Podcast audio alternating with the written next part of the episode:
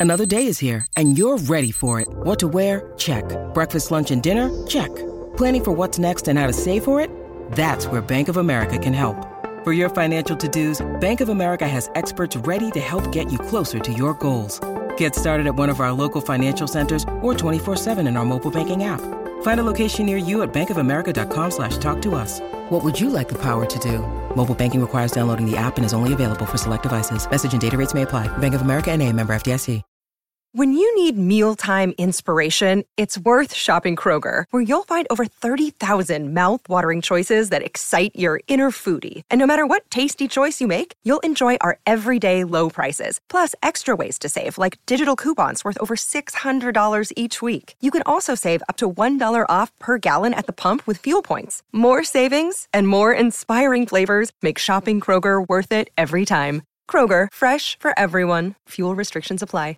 With threats to our nation waiting around every corner, adaptability is more important than ever. When conditions change without notice, quick strategic thinking is crucial. And with obstacles consistently impending, determination is essential in overcoming them. It's this willingness, decisiveness, and resilience that sets Marines apart. With our fighting spirit, we don't just fight battles, we win them. Marines are the constant our nation counts on to fight the unknown. And through adaptable problem solving, we do just that. Learn more at marines.com. Think you know the Brooks Ghost? Think again. Introducing the all new, better than ever Ghost 16. Now with nitrogen infused cushioning for lightweight, supreme softness that feels good every step, every street, every single day. So go ahead, take your daily joyride in the all new nitrogen infused Ghost 16. It'll turn your everyday miles into everyday endorphins. Let's run there. Head to brooksrunning.com to learn more. You're listening to Affected by Altitude, a Purple Row podcast for and by Rockies fans. Thank you for joining us as we discuss all things baseball and Colorado Rockies.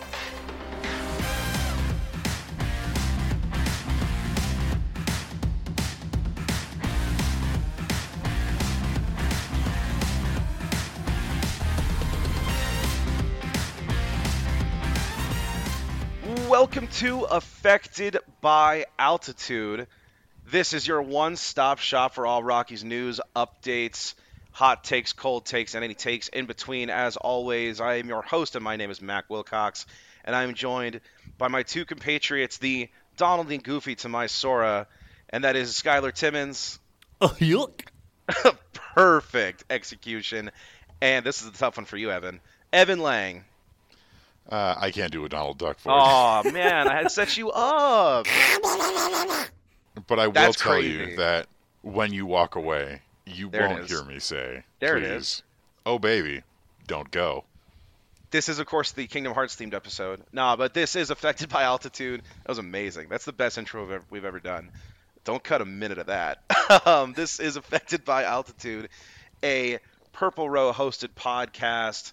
Purple Row, of course, the SB Nation affiliation for the Colorado Rockies.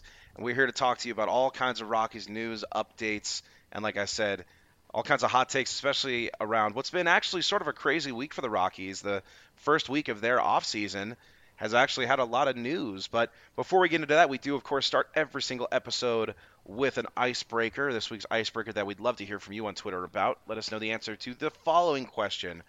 The Rockies bring in one free agent this offseason. As we know, the Rockies are not big on free agent signings in their offseason, especially the last couple seasons. But let's just say, for the purpose of this here exercise, the Rockies bring in one free agent, one of your choice. Starting with you, Evan, who is your dream signing that the Rockies bring in in this offseason? Um, so I have two answers actually, Lame, but okay. but my non-sentimental answer is uh, Kevin Gausman, the starting pitcher for the San Francisco Giants. He had a really, really fantastic season, and he's a Colorado native, and I think it would be nice to to get him in with this rotation if mm-hmm. we do not bring back Jon Gray, just to sort of be the veteran leader of the team, especially because he does know pitching in altitude because he grew up here. Uh, the sentimental answer would be Trevor Story. Of course. Good picks, though. What do you say, Skyler? Uh, so I'm looking through, and I think the biggest thing that I'm thinking of, thinking of what they need in terms of what they need. Uh, looking at free agent outfielders because that outfield needs a lot, a bit more pop and needs some adjustment. And so, looking at that one, I think a lot of, uh, I guess one of my dream options would be to get somebody like Nick Castellanos out there. Uh, I don't know how he is defensively, but with that bat and hopefully how it would play at Coors Field, and just with the Rockies in general, just this nice veteran hitter who had a pretty good year this year. Oh, getting him in that outfield, ooh, that would be that would be nice. That would be But- nice. That would be pretty fun. But otherwise, knowing the Rockies, it'd be something like, "Hey, let's bring back Billy Hamilton for some reason," oh, but, or a 39-year-old Brett Gardner or something. He can still mean- go, man. Billy Hamilton does have incredible speed. Yes, And that's he, kind of he, it. he And would he's- be he's like a plus that. defender in center, but Yeah, he would be that speedy outfielder that would just like be the defensive replacement or something. Sure. But no, Nick Castellanos, I think a lot of people that's one they're hoping for. So let's hope he opts out with the Reds. I would love Castellanos. That is a good pick. If nothing else for the meme purposes. Oh, of course, of course. Can't say anything uh, sad or upsetting on a Rockies broadcast ever again. I will say I do actually really like the concept of Kevin Gausman too.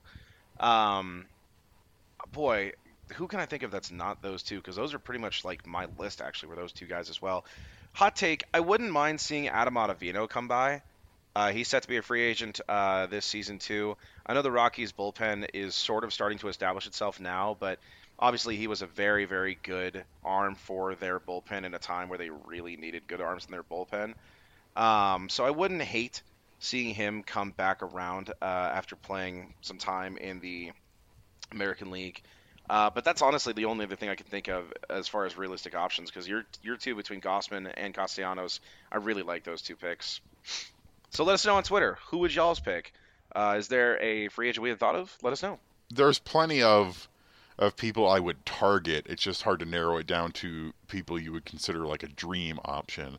Sure. Because I'd be down with say maybe buying low on Michael Conforto and seeing if he could turn it around. Yeah, Or stick him in your left um, field maybe. Yeah, or um, Jose Marmolejos out of the Mariners system, who would Mm-hmm. be very cheap and has some solid pop in his bat.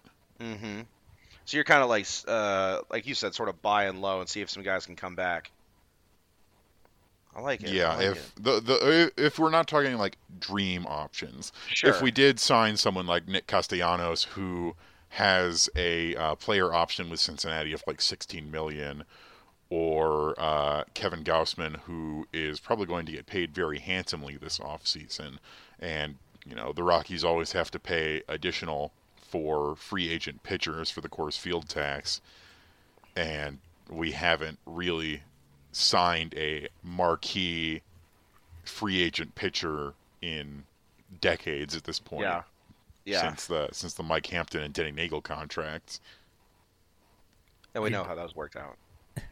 I do have one absolutely like fantasy. Like this Do would it. actually be a dream signing, Do but it. we know it's never going to happen. Uh, I would l- have loved to see Freddie Freeman come to Colorado. Oh, yeah. That just, but we have CJ Cron, which is perfectly fine. We'll get into that later. But no, Freddie Freeman, man in first base for a bit with that bat and that defense. Oh, and just that personality. Oh, it would have been He's- that would have been nice. Yeah. Impossible not to cheer for, isn't he? You got you got to love Freddie. Everyone loves Freddie Freeman. Excelente. So yeah, let us know, man. If you guys are listening, let us know uh, who you would like the Rockies to pick up in this offseason if you only have one pick. But speaking of offseason, who is the man that will be in charge of making these high-level decisions? We officially know.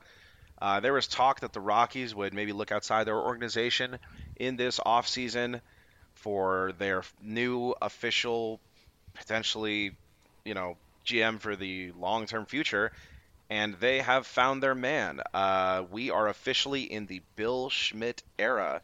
He was given the temporary job through the end of the 2021 season, and it has officially been made official uh, that he is the GM for the Rockies for the foreseeable future.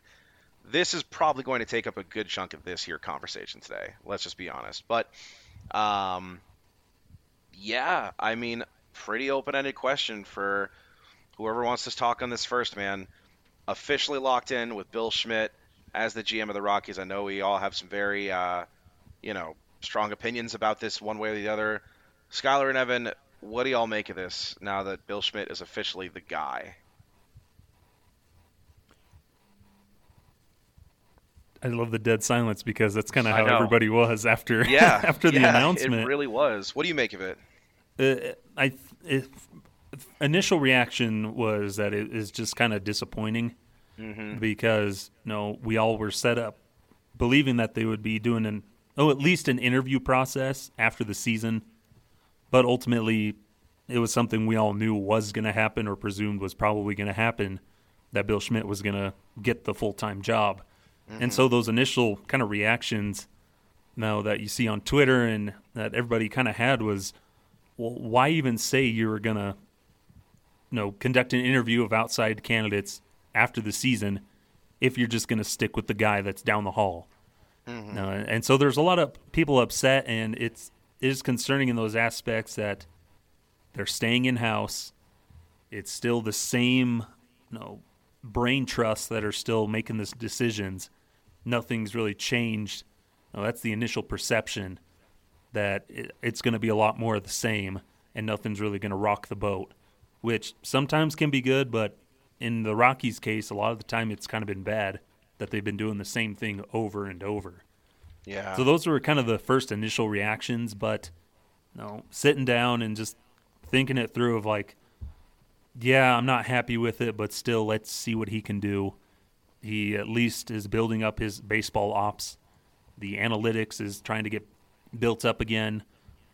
He's a personable guy. He's not Jeff Bridich, so let's just see what he can do here in this in a season or two or a couple of seasons. If there's no signs of progress, that's when it's going to become concerning. And you know, it doesn't really matter who's in the GM seat because nothing's changing. So mm-hmm. it's concerning, but you still got to hopefully maintain some sort of optimism, give the guy the benefit of the doubt, and just hope and pray he does something worthwhile to help improve this team and make them competitors. I, we're going to get into the signings that he recently made here in just a little bit, but with those signings being done, does that change your opinion at all? A little bit. I think what was nice is those were signings. The Senzatela signing, we'll get that later, but it was that one was out of nowhere. You're like, oh, I never thought of that one, but yeah, that one actually looks good. Uh huh. And uh, happy to have CJ Cron back. No, I I was fine if he left. I was fine if he stayed. But you know, him initially making moves, being proactive right away before hitting the off season and having to compete with other teams for Cron, you know, it shows that he might be proactive and they want to try and you know, be competitors in the market. So it's a step in the right direction, but he's still got a lot to do to build goodwill with the with the fans and everybody. Yeah. What do you got on Bill Schmidt, Evan? So I'm on record on this podcast as saying that I considered the uh, full-time promotion of Bill Schmidt to general manager to be one of the worst possible outcomes for a general manager race, as it were. Uh, especially because the Rockies did make a big to-do in their announcements of saying that they would be conducting a search outside the organization, and I don't know, you know, who they could have brought in um, to to discuss that job, but instead they went with Schmidt, who's been with the organization since 1999, and a lot of people are very um, pensive about it, especially after the trade deadline this year. My question has been recently how much power did Bill Schmidt actually have during that trade deadline and as the interim general manager? Because, uh, as we know, uh, Rockies owner Dick Monfort can be, uh, to put it lightly, a little bit meddlesome and likes to think that he is the you know the be all end all of knowing baseball stuff and he was really pushing for having everything being done by committee over the deadline. And now that you know Bill Schmidt is the full general manager, you know, less than a week after he was officially named, these two big contracts drop, and you know we don't really know how the rest of the offseason is going to play out. I'm not. I was not thrilled with the appointment. I'm still not. But after the two quick and I think important contracts that he pulled out, I am definitely willing to give him, you know, the the off season and the season to at least see what he does and give him that benefit of the doubt. The the main thing for me is that one Schmidt has said that he is interested in rebuilding the analytics department and views it as an important tool. To that end, the Rockies have brought in um, former Washington National senior analyst Scott Van Lenten as the head of their R&D and analytics department. They are yeah. hiring a bunch of analytics people right now and I think that's really important. He's also talked about uh, how important he views the the mental health and mental aspect of the game, which I think is also very important. And then certainly, he also says that he wants to use every uh, possible avenue to improve the team. He said that he would look at free agents. He said that he would want to conduct trades, and a big thing about Bill Schmidt for me is that he has a good reputation around the league as a good baseball guy, and people seem to like him. Versus Jeff Bridich as the the Rockies general manager. The Rockies are a very insular team, but the general scuttlebutt was that a lot of teams were really put off by Jeff Bridich. They they really didn't want to deal with him or enjoy talking with him and that caused the Rockies to be even more insular. And so now that we have a guy who, you know, is viewed as pretty affable and is respected and liked around the league, I wonder how that will affect our ability to make trades and sign free agents. And so I'm willing to, you know, sit back and, and wait and see. And, you know, I'll be accused of being uh, a shill, a paid shill by the organization or something like that for saying that we should give him, you know, at least the year to give him a chance. But what's done is done. He is signed. He is the general manager. So now all we can do is, you know, sit back, watch, and see what he does. I'll kind of combine our next two topics here so we can kind of keep talking about that. The next thing on our list uh, is obviously very important to Bill Schmidt because it was his first two signings of the offseason. We've got, uh, by the way, Evan reported both these on our website, so shout to my man for doing that. We've got extensions for both Antonio Senzatela and for CJ Cron. Cron on a two year deal, and then, of course, Senzatela signed through at least 2026, depending on some uh, options after that. With these two signings in mind, it's safe to say that, like, we. How do I say this? Cron and Senzatela were very important to a Rockies team that absolutely was not great this year, but I think was better than expected this year for me personally, speaking just for myself, I love these two signings. I think that bringing Senzatela back was, you know, probably not much less important than bringing back Jon Gray or potentially Trevor Story. I mean, I, th- I think that making sure, not bringing him back because it was going over, but just making sure that this young, successful Rockies pitching core is locked in was and should, should continue to be priority like 1A. And this is just for me, right? Just speaking for myself. But making sure that this Rocky staff is locked in and staying with the team for a good long while should be the absolute top priority. And so for me, this is a step in the right direction in that sense. The CJ Cron deal, sort of like Skyler said, would not have been the worst thing in the world to me if he walked, but I have no problem bringing him back. He's good, played a good, strong first base. We've said it many times in the podcast. Probably one of the better first basemen the Rockies have had since Helton retired maybe since you know Justin Morneau was around. So I really uh, have no issue with CJ Cron coming back and holding down the first base spot for the next couple of years. So I do like these first couple steps from Schmidt. I agree with you that there is a lot of apathy surrounding the hire of someone who is very much considered a Bridich light. Whether or not that is fair or unfair, that's sort of what the you know the consensus was. But these two signings, it's sort of the same question I asked Skyler. Like, with these two signings being done so quickly after the offseason, does that in any way like change your perception of Schmidt? For either one of you, whoever wants to take that one. For me, it definitely did because less than a week after he was officially appointed, he wheels around and gets these two, I think, very important contracts done. Um, Senzatela, especially, he's only 26 years old. He was one of the Rockies' most consistent and valuable starting pitchers this year, save for you know that last outing um, of the season where you know things just sort of broke down. He rattled off seven quality starts in a row. He was really, really a strong pitcher in our rotation. And the fact that he's so young and can continue developing when he's already been developing really well. Senzatela is 26 years old. And we have already seen him make huge leaps and bounds in his career where, you know, when he first came into the league, there were some concerns about him, especially with, you know, he had a he had a very limited pitch arsenal and uh, his inability to strike people out. And the strikeout issue got worse as he got on, but then this year posted uh, a career high in strikeouts with 105, eh, while still not striking out a ton of batters. Like his strikeouts per nine is only six.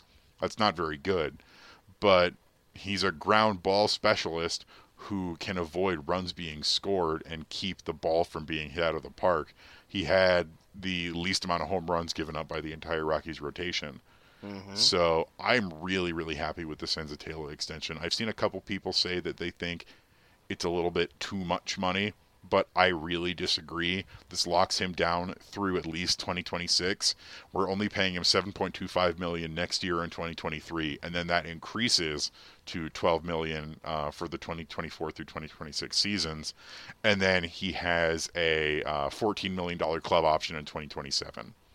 And I think if he continues to develop and be consistent the way that he has, that's a that's a great deal for a yeah. very solid young pitcher who Absolutely. is he's well liked in the clubhouse. He's Germán's like best friend on the team, and he's just such a lovable guy. I love Senzi. And Absolutely. then and then the CJ Cron deal. I I agree that like if he had walked, it wouldn't have been the end of the world. But bringing him back on a two year deal was exactly what I wanted mm-hmm. because the next man up for true first base prospect is Michael Toglia, and he's just not ready. He um, he ended the season in Double A Hartford, but he really struggled with that jump up, and I think he's going to need that time to continue to develop, and that's totally fine. But in the meantime, we have a guy who put up the best season by a Rockies first baseman since Justin Morneau. Uh, best WAR overall with 3.4 since Justin Morneau at the same number. Um, second highest batting average since Justin Morneau. Highest on base percentage, highest slugging percentage, and second most home runs. Uh, first most being Mark Reynolds in 2017. So I am very happy with him coming back. He had a fabulous season in Colorado this year, especially with being you know one of the best hitters in all of baseball in the month of August. Yes. He put up career numbers and club high numbers in a bunch of different categories. And I think it really showed that he had that he had that uh, off-season knee surgery before he signed that minor league deal with the Rockies uh, for the 2021 season. And I think it really showed that healthy and getting consistent playing time, what he can do. Mm-hmm. And I am totally down with him him being around for another two years. I'm really happy with both of these signings. Yeah. Skylar, do you think that the speed specifically at which these two were done make an impact at all? Like we knew, you know, it's great that he re-signed them at all, but do you think because it was done so quickly, you know, not sitting on their hands, but just immediately making these kinds of moves, does that change your in, your perception at all? Uh, it's a step in the right direction because some of the Rockies have always done, and to their detriment, is kind of the wait and see approach. Uh huh. You know, instead of kind of being actively going out there and getting some. That's kind of why we lost DJ LeMahieu because they sat and waited to, I guess, try to see if his price would go down instead of kind of being proactive because DJ wanted to stay.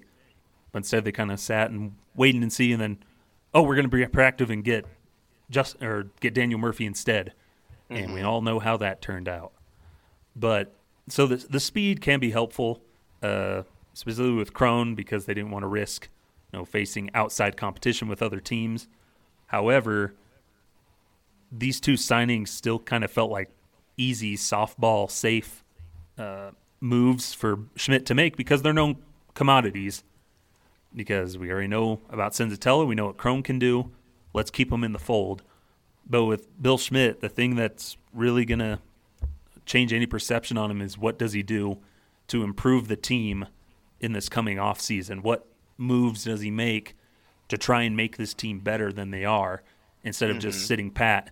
And yeah, we're just going to keep bringing back guys that we already know, which unfortunately kind of became the joke about Bill Schmidt here during the later part of the season when he kept bringing back known commodities to the Rockies. So right, it's good to be proactive and get ahead of the get ahead of the curve, but there's still a lot that he needs to do to change yep. perception, not only to me, but I think a lot of people in the public's eye of you know, what are you going to do to improve this team? What moves are you going to make? What people are you going to bring in that's new to this team that's going to make them better?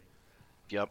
So it's going to be it's interesting to it's going to be interesting to see what he does, but he's going to be under the eye of scrutiny from everybody from the outside. Absolutely. Even though he has that lifetime contract from the Rockies. Yeah, and the lifetime contract part of it, that's a whole other, you know, point of reference too, is the fact that Bill Schmidt is essentially the GM until he chooses not to be, you know, or until he might be relieved of his duties by uh, Dick Monfort at any point.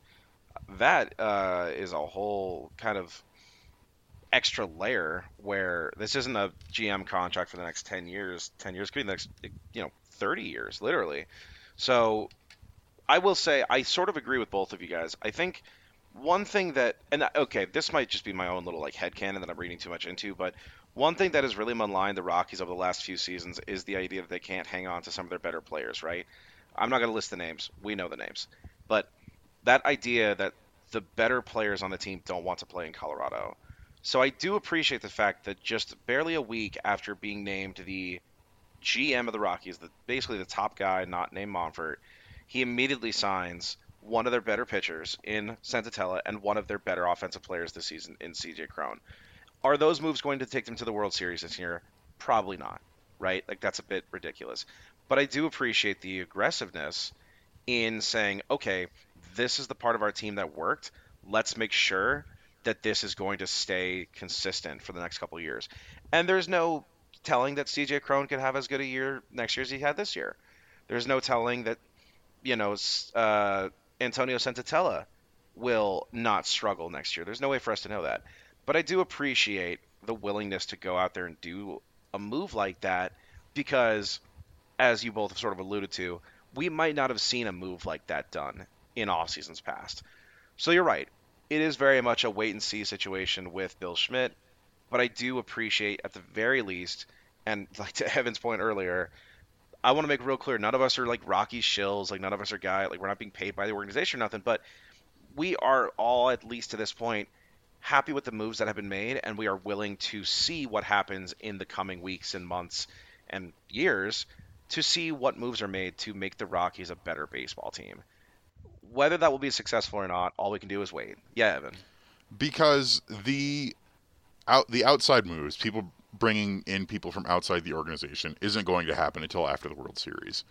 So there is nothing we can do on that end except for you know wait and see wait and see until after the World Series and winter meetings and stuff like that. So in the meantime, if he can jump in early and get some guys that we want to keep around locked down, that is absolutely fabulous. And there, has mm-hmm. been some uh, concerns that we haven't heard anything from the Jon Gray camp yet, and I'm not going to overly stress myself on that until he's got ink on paper either here or somewhere else. Sure. The the season literally just ended a week ago, and um, there's I I view the the Senzatela signing is a little bit easier to get done quickly because he was still under team control and they can get that extension done quickly versus Jon is straight up a free agent now and you know maybe he wants to to relax a little bit before diving into contract discussions or stuff like that,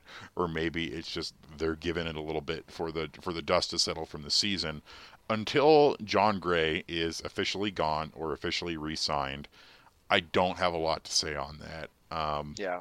Yeah. and then out of the Trevor Story camp, we've heard that his camp is willing to listen to the the Rockies on offers.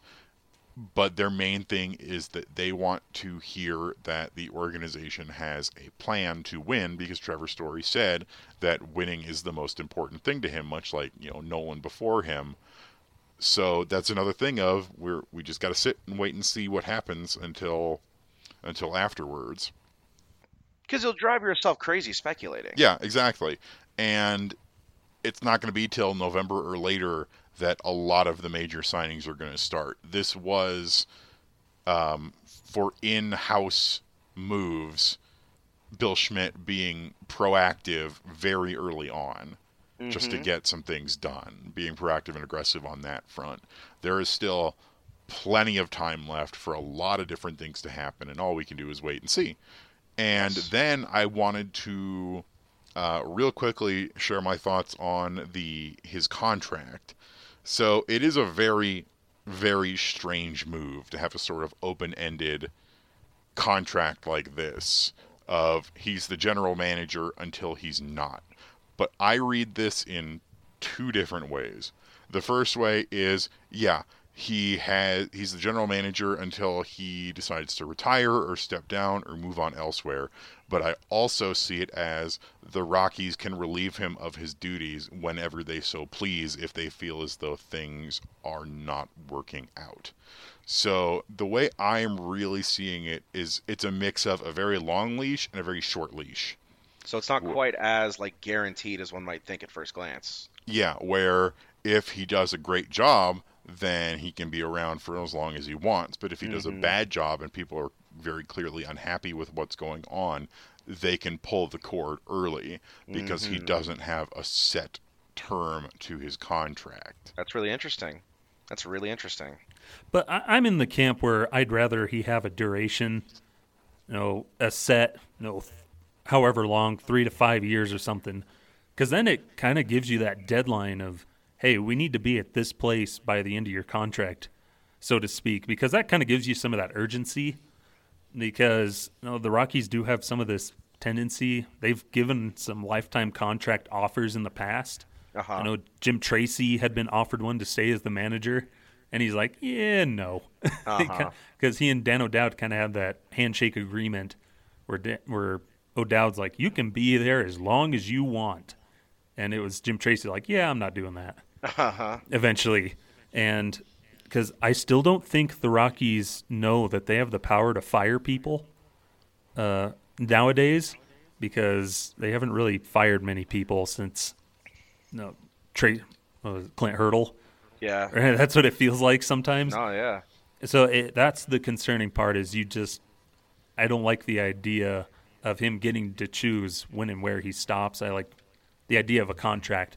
But like we were saying, it's hopefully it is more kind of what Evan was saying of it's more so on the Rockies end of you're going to go until we don't think you're no things aren't working out or we need to change cuz that it's a rough thing to tell a guy you're in charge until you don't want to be anymore Uh-huh. because you never know when that guy's going to give up his power. Yeah. I mean, just look at Julius Caesar. History. What an amazing metaphor. But Bill it- Schmidt is Julius Caesar. You heard it here first. and hopefully he does a lot of good for the Rockies, but it he's got to have some sort of internal deadline of I got to get stuff done by this year. Uh, you know, Yeah. By 2024 we need to be like this. We need to win our division by 2024 yep. or I mean, something it's entirely like that. possible that there is an internal clock running. The Rockies are, like we've said, very insular. Um, so it's possible that they have a, you know, behind closed doors. All right, you have until this amount of time, sort of thing. Do, did either of you know what Jeff Bridich's contract like duration was supposed to be, or Ooh. did Let's anybody know that? look. That's I what wonder if I I can grab that here real quick. I don't want to mess up. uh, making uh, Evan edit too much here, but let me see if we can get a quick look. At To- to make Jeff a- contract could be. to make a joke metaphor, I I sincerely hope, like Evan was saying, I hope there's like a moon from like Majora's Mask style, sitting in like Bill Schmidt's office, and it's slowly descending over however long he has to get the team in a winning position. Otherwise, it's just gonna like crash and kind of just do something. You know, and, and this is just by glancing through some articles here as we talk, so I might be completely off base here, but just glancing through articles, I don't believe that Bridich ever had a contract really either. It Yeah, does not, not- look like there Not one that I can find. It does not look like there was any one that was like very specific on times and dates. It looks like he sort of had a similar uh, concept to what we see here, where it was more just kind of you're the GM until you aren't. What a weird way to do business. It is, isn't it? Where there's no real guarantees of any sort of time frames, or at least, you know, not outwardly, like Evan Beca- said. because like after the Yankees just lost in the wild card, their GM Brian Cashman. Oh, I was seeing all these reports like Brian Cashman still has three years left on his contract with the Yankees, and I was like, man, like I don't know if I've ever heard the Rockies ever have like a contract like Yeah. Discussion like that of reports saying, well, the Rockies lost this, but G- general manager Jeff Bridich or Dan O'Dowd still has two years on his contract with the team. Right. I don't know if I've ever heard anything like that. That's a really The Rockies call-out. are a super bizarre organization to begin with, with how they run things, especially with their um, their perception as being overly loyal to people within the organization already. And going back to a point that y'all raised earlier is that it's really tough to remember people that they have actually dismissed from their duties. Exactly. Uh, Jeff Bridich resigned technically. Uh, Dan O'Dowd left uh, versus being fired. So the Rockies the Rockies are a strange organization with the way they do things to begin with. Um, so I really don't know what else to make other than what I've what I've posited currently. Yeah. It's just you know who knows because the the two people that they uh, elevated to assistant general managers who are going to be uh, Bill Schmidt's right hand men have also been in the organization for a really long time. You have uh, Zach Rosenthal out of baseball operations and general counsel, who has been with the team since 2006, and you have Danny Montgomery, who's been with the team Since gosh the even longer inception. than that. I, I think he's been there since Yeah. the beginning. Yeah. Um, Zach Rosenthal, uh, I do want to give a shout out to. He was actually one of my uh, internal candidates for either interim or full time general manager if we were going to bring in someone from within the organization back when uh, Jeff Bridich first resigned. So, so there's that. But it's it's a very it's a very Rockies move still. The, the the two people who are assistant general managers are people who Bill Schmidt has worked with for pretty much the whole time he's been with the organization and really you know the the major person that we brought in from outside was Scott Van Lenten for our director of R&D. Mm-hmm. Man, heavy stuff getting into like the potential future of the Rockies. We desperately need to take an ad break, so let's go ahead and get that done with. But we're not done talking about this. We're going to come back around, kind of finish up our conversation on uh, the new, you know, Rockies GM situation. Then we'll get a little bit into the Arizona Fall League before touching on the currently ongoing Major League playoffs. So stick with us through this ad break. We'll be back here in just a minute. Welcome back to Affected by Altitude. Appreciate you sticking with us through the ad break. Before the ad break, we were talking about the big news of the week, which is that Bill Schmidt is the Rockies' new GM. During the break, uh, we were talking a little bit about just some more about the extensions and what they mean for the Rockies' future. And Skylar, you had some thoughts on uh, specifically CJ Cron, right? Yeah, with CJ Cron getting signed, well, obviously, barring any injuries or any other unforeseen circumstances, that he's going to be our primary first baseman for the next two years. And Evan talked a little bit about that being time f- preparation for Michael Toglia, which is absolutely same line of thinking for me. That's a great plan. but I'm also wondering what implications this has on the roster for guys like Colton Welker uh, and oh, Elehuris Montero, who was tearing it up in AAA near the end of the season, and who's getting really close to being ready for the big leagues. Just what implications does it have for some of these other corner infielders uh, for the Rockies? Because C.J. Cron, most likely playing first base most every day. What does that mean for some of these other guys who can play that position or who can play third, where third base kind of seems locked up with Ryan McMahon? So I don't know, just any thoughts you guys have on that as well, because it's just something interesting to me, kind of the roster construction going forward and the roles guys will play. Uh, absolutely. In the Rockies' future. Yeah, absolutely. What do you got, Evan? Anything else uh, on the Bill Schmidt conversation? So I think a big part of what you're talking about with where some of these other corner infielders go with CJ Cron being locked down is dependent on whether Brendan Rodgers is with the likely exit of Trevor Story going to be the full-time shortstop or if he's going to stay at second base. Uh, Bud Black, in an interview on I think it was Drew Goodman's podcast over the last couple days, did say he had some interest at keeping Brendan Rodgers at second base because he's done really well there this season. But if Rodgers moves full time to shortstop, uh, we could see Ryan McMahon move back to second base full time, which would free up third base for Colton Welker or Elehuris Montero. Uh, Welker would probably be my first go to for third base if he has a strong spring training and can sort of put things together. He uh, he got not a ton of opportunity, but a decent amount in sort of the waning days of the season where he was just sort of struggling. And I think a lot of that has to do with how little he actually played in the 2021 season due to that 80 game suspension. My concern with El Elehuris Montero at third base is that he is kind of defensively terrible there. Uh, he had a ton of errors there this year. He's not got great footwork or great range out of the hot corner that you would normally want, and that actually led the Rockies to experimenting with playing him at first base. And he actually played a decent amount of games in Hartford at first base. But then when he got to Albuquerque, first base is already pretty much locked down by you know Greg Bird and some other folks. So mm-hmm. he played more third base again, and you know he's just that's something I need to see from him as an improvement defensively at third base before I say, all right, well, if this, this, and this happens, then this should be our, our third baseman going into the future.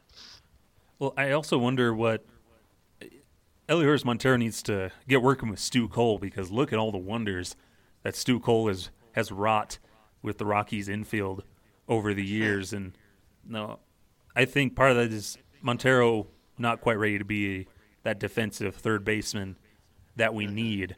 Um, hopefully, there's a DH, and that kind of opens up a spot for him on the team because if we could get him as a DH hitting pretty good, if he had that opportunity, if he was ready for that, hey, that's great. But mm-hmm. yeah, I'm along with Evan. That middle infield, what they decide to do there in that middle infield, kind of is the linchpin now of the makeup of that Rockies infield because you have Cron at first, Rodgers or somebody at second, Rodgers or McMahon at second, Rodgers or some other person at short, and then Welker or McMahon at third. So those three positions now need to really get ironed out. And Bill Schmidt will have to look at the free agent market. I think that's something else that Bud Black mentioned in that interview with Drew Goodman that they more likely would probably look at shortstop improvements, whether through free agency or trades, sure, or just even sure. in house, just kind of looking at shortstop more so than second, which I'm fine with that. If Roger stays at second, you put McMahon at third, maybe, just maybe, Colton Welker turns into a trade chip somewhere. And you can improve in the outfield or get a bullpen piece that way, mm-hmm. something like that. Uh, because there are there are so many things that the Rockies need to make decisions on this offseason, yeah. be yeah. it the future of outfield guys like Jonathan Daza and Raimel Tapia and maybe even Sam Hilliard, to in the infield, you know, if they're looking for a guy to play shortstop, they have the option of converting Ryan Vilade back into a shortstop, his original draft position. Yeah. So it really is just there's a lot of things we need to see what they do on the matter because there are it's a it's a big free agent shortstop draft class and, and middle infielders as well. Heck, maybe the Rockies will surprise us and make a huge splash for someone like Marcus Semien or something. Mm. But I, I, to be fair, I don't think that's going to happen. I think he's going to be way outside of our price range considering how well he did this season. But Sure. The the Rockies have a lot of decisions they need to make here and a lot of you know positional decisions as well for people who are, are sticking around. Like if there is a DH next year does Charlie Blackmon move majority as a designated hitter and free up right field for a younger guy? Does CJ Cron split reps between starting first baseman and DH to give Colton Welker or Elehuris Montero first base playing time, that kind of thing. There's just a whole lot of unknowns right now in regards to where things go from here. And perhaps that's that's why they uh, went ahead and hired Bill Schmidt rather than wait until after the season to run through a whole interview gauntlet and everything so they could have a plan as soon as free agency as soon as the final day of the season ends off season begins Uh-huh. they can hit the ground running which Uh-huh. personally if that was the intention and that's the plan and they have a plan that they're formulating throughout this entire postseason so that they are ready to go day one of the off season and they know what they want to do and they can get it done that'll go a long way in changing the for me personally the perception of bill schmidt's hiring Sure. if they can Sure. hit the ground running right away instead of you know wasting time of well we interviewed this guy and we didn't like him we didn't interviewed this guy and we Uh-huh. didn't like him but we like bill so if they can hit the ground running this will be good and help them figure out all these decisions Like, what a transformative offseason for the Rockies, isn't it? Because, like you both have said this entire time, like there are a lot of decisions to make. You know, like that's that's kind of the thing about a season like the one the Rockies just had, where okay, yeah, obviously not really in playoff contention, almost really ever. You've got a lot of players that are sort of bopping between AAA and the major league level. So you always hear the conversation about like, okay, we're really just trying to figure out who is going to stay a part of this rebuild that's not being called a rebuild, right? Well, now some of those decisions are going to have to start being made. You guys said, you know, you got your Welkers as a potential trade trip. You've got maybe the futures of Daza and maybe the futures of Tapia and potentially Hilliard. Um, obviously, they've decided that they want Antonio Senzatela to be a part of the long-term, you know, rebuild. So it's really interesting, kind of seeing now the conversations really start becoming: Has this guy shown us enough that we're going to keep him around for the next generation of Colorado Rockies teams? And Bill Schmidt will be at the forefront of those decisions. Yeah, especially with even at it in the minor leagues, with with AAA especially, there are a lot of guys where the Rockies are going to need to decide what is the future of this player.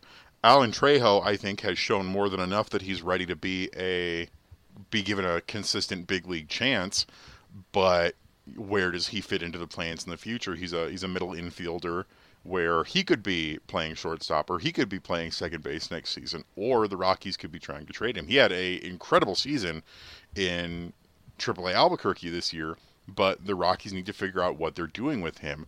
Greg Bird is set to be a free agent. The Rockies need to decide if they're going to uh, bring him back or not. We need to figure out what's going on with Ryan Rollison and Ryan Feltner and tons of different players in the minor league levels where you know one of Bill Schmidt's first orders of business is going to be figuring out what the plan is for all of these guys. Absolutely. Lots to think about, man. Lots of work to be done. Okay, we have a bit of time left, so we'll touch on some less heavy subjects. Sort of bottom line of all this is Bill Schmidt's the new GM. Let's see what happens. You know, throw your hands up and let's just see what happens with all these guys and all these moves being made. Uh, a couple quick hits. Speaking of all these minor leaguers, Arizona Fall League, of course, will be uh, coming up here in uh, just a little while. Our boy Justin Wick, who was on the podcast last week, he also runs the uh, Pebble Report podcast with uh, Kenneth on the Purple Row staff. Will be part of the social media team for the Arizona Fall League, so keep an eye out for all Justin's great work on that in this here Arizona Fall League season. But the Rockies have some uh, names going down the AFL. We got guys like Ryan Vilade, Michael Toglia, you know, Willie MacIver, Greg Bird. We got a lot of, you know, names that are kind of coming off of maybe shortened seasons, some injuries like Jordan Sheffield, and also some guys just looking to get some more work in. Uh, who are you looking to see in the Arizona Fall League, and what are you looking to see out of these players, given some more baseball time? Uh, so I will say real quick, rather than Greg Bird, it is Jake Bird, a right-handed I'm pitcher sorry. who spent the end of last season with uh. AAA Albuquerque. He is uh, ranked number 50 in our midseason uh, Purple Row prospect rankings. This is why you keep me honest, Evan. I appreciate you. Uh, the big guys that I want to see stuff from in Arizona Fall League, um, my number one is Willie MacIver. Willie MacIver had a fabulous start of his season in High A Spokane, uh, was in the All Star Futures game, and then got promoted to Double A Hartford, and things just sort of fell apart where he really struggled adjusting to the next step up. And I think Arizona Fall League is going to be really important to his development for seeing if he can put things together when he is likely going to start uh, potentially in AAA next year because he ended the season in AAA. They promoted him to fill a spot there, and he he played a couple games, not many, but that's his possible landing spot there. And Willie MacIver was such a promising start to the season; it was really really tough to watch him struggle in Hartford because we know he's a he's a very talented young man. I'm very high on him. We ranked him at uh, number 22 in our Purple Row prospect ranking midseason. MLB Pipeline has him ranked at number 25 in the organization's top 30 uh, and really sort of the next catcher up while guys like Drew Romo develop. So I would I want to see what he does uh, with this opportunity. Uh, a lot of the other guys I think are are looking for some polish, especially Ryan Vilade and Michael Toglia. Um, Vilade especially, he had a he had a short cup of coffee up here in the big leagues at the end of the season. Made his debut on the 18th of September. He's the organization's number five prospect per MLB Pipeline, and uh, Purple Row ranked him at number 10 midseason. Where I think for him it's just sort of trying to get some final polish to officially call him big league ready. Um, same for Michael Toglia.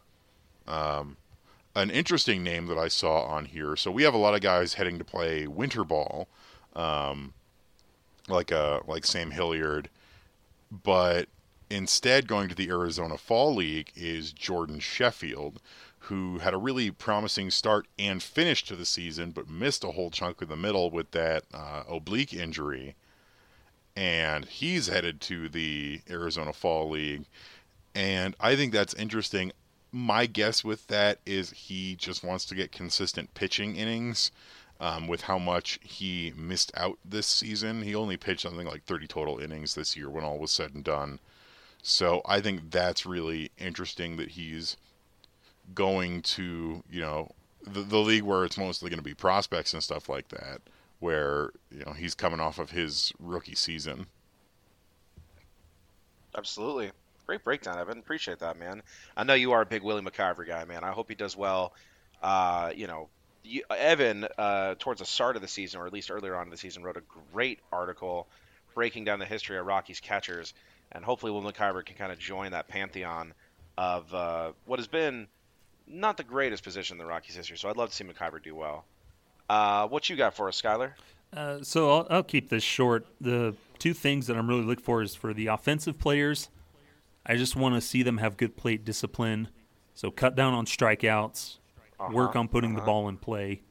Uh, because I personally am still a big believer in batting average, that it's a very good tool to use uh, to get a glimpse of kind of what a guy's doing.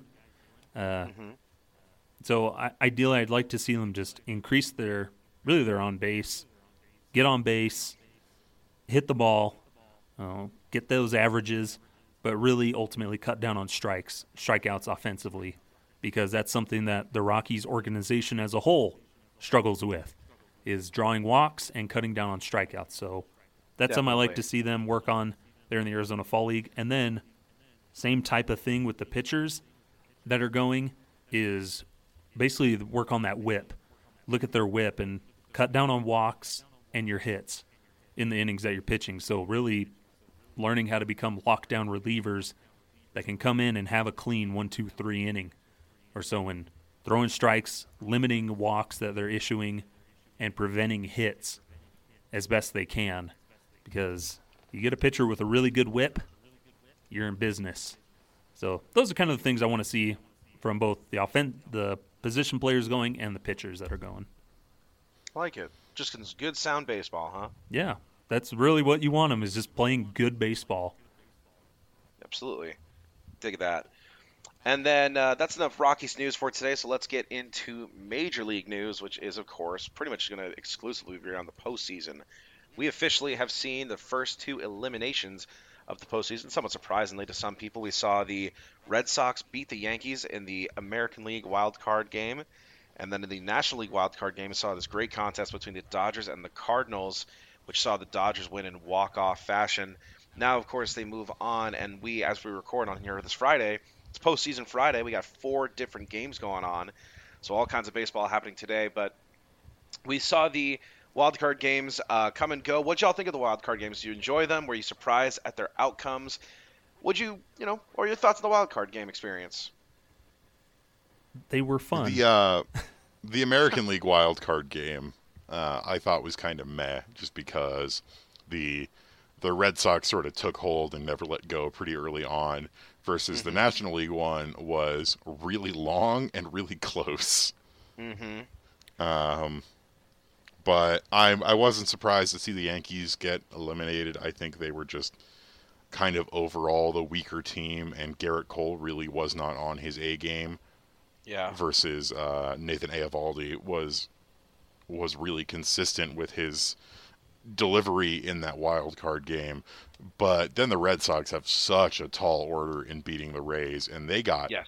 wrecked last night. Um, huge home run from Andy Randy Arozarena. A home run from Nelson Cruz. Is, Arozarena stole home. Yeah, he did.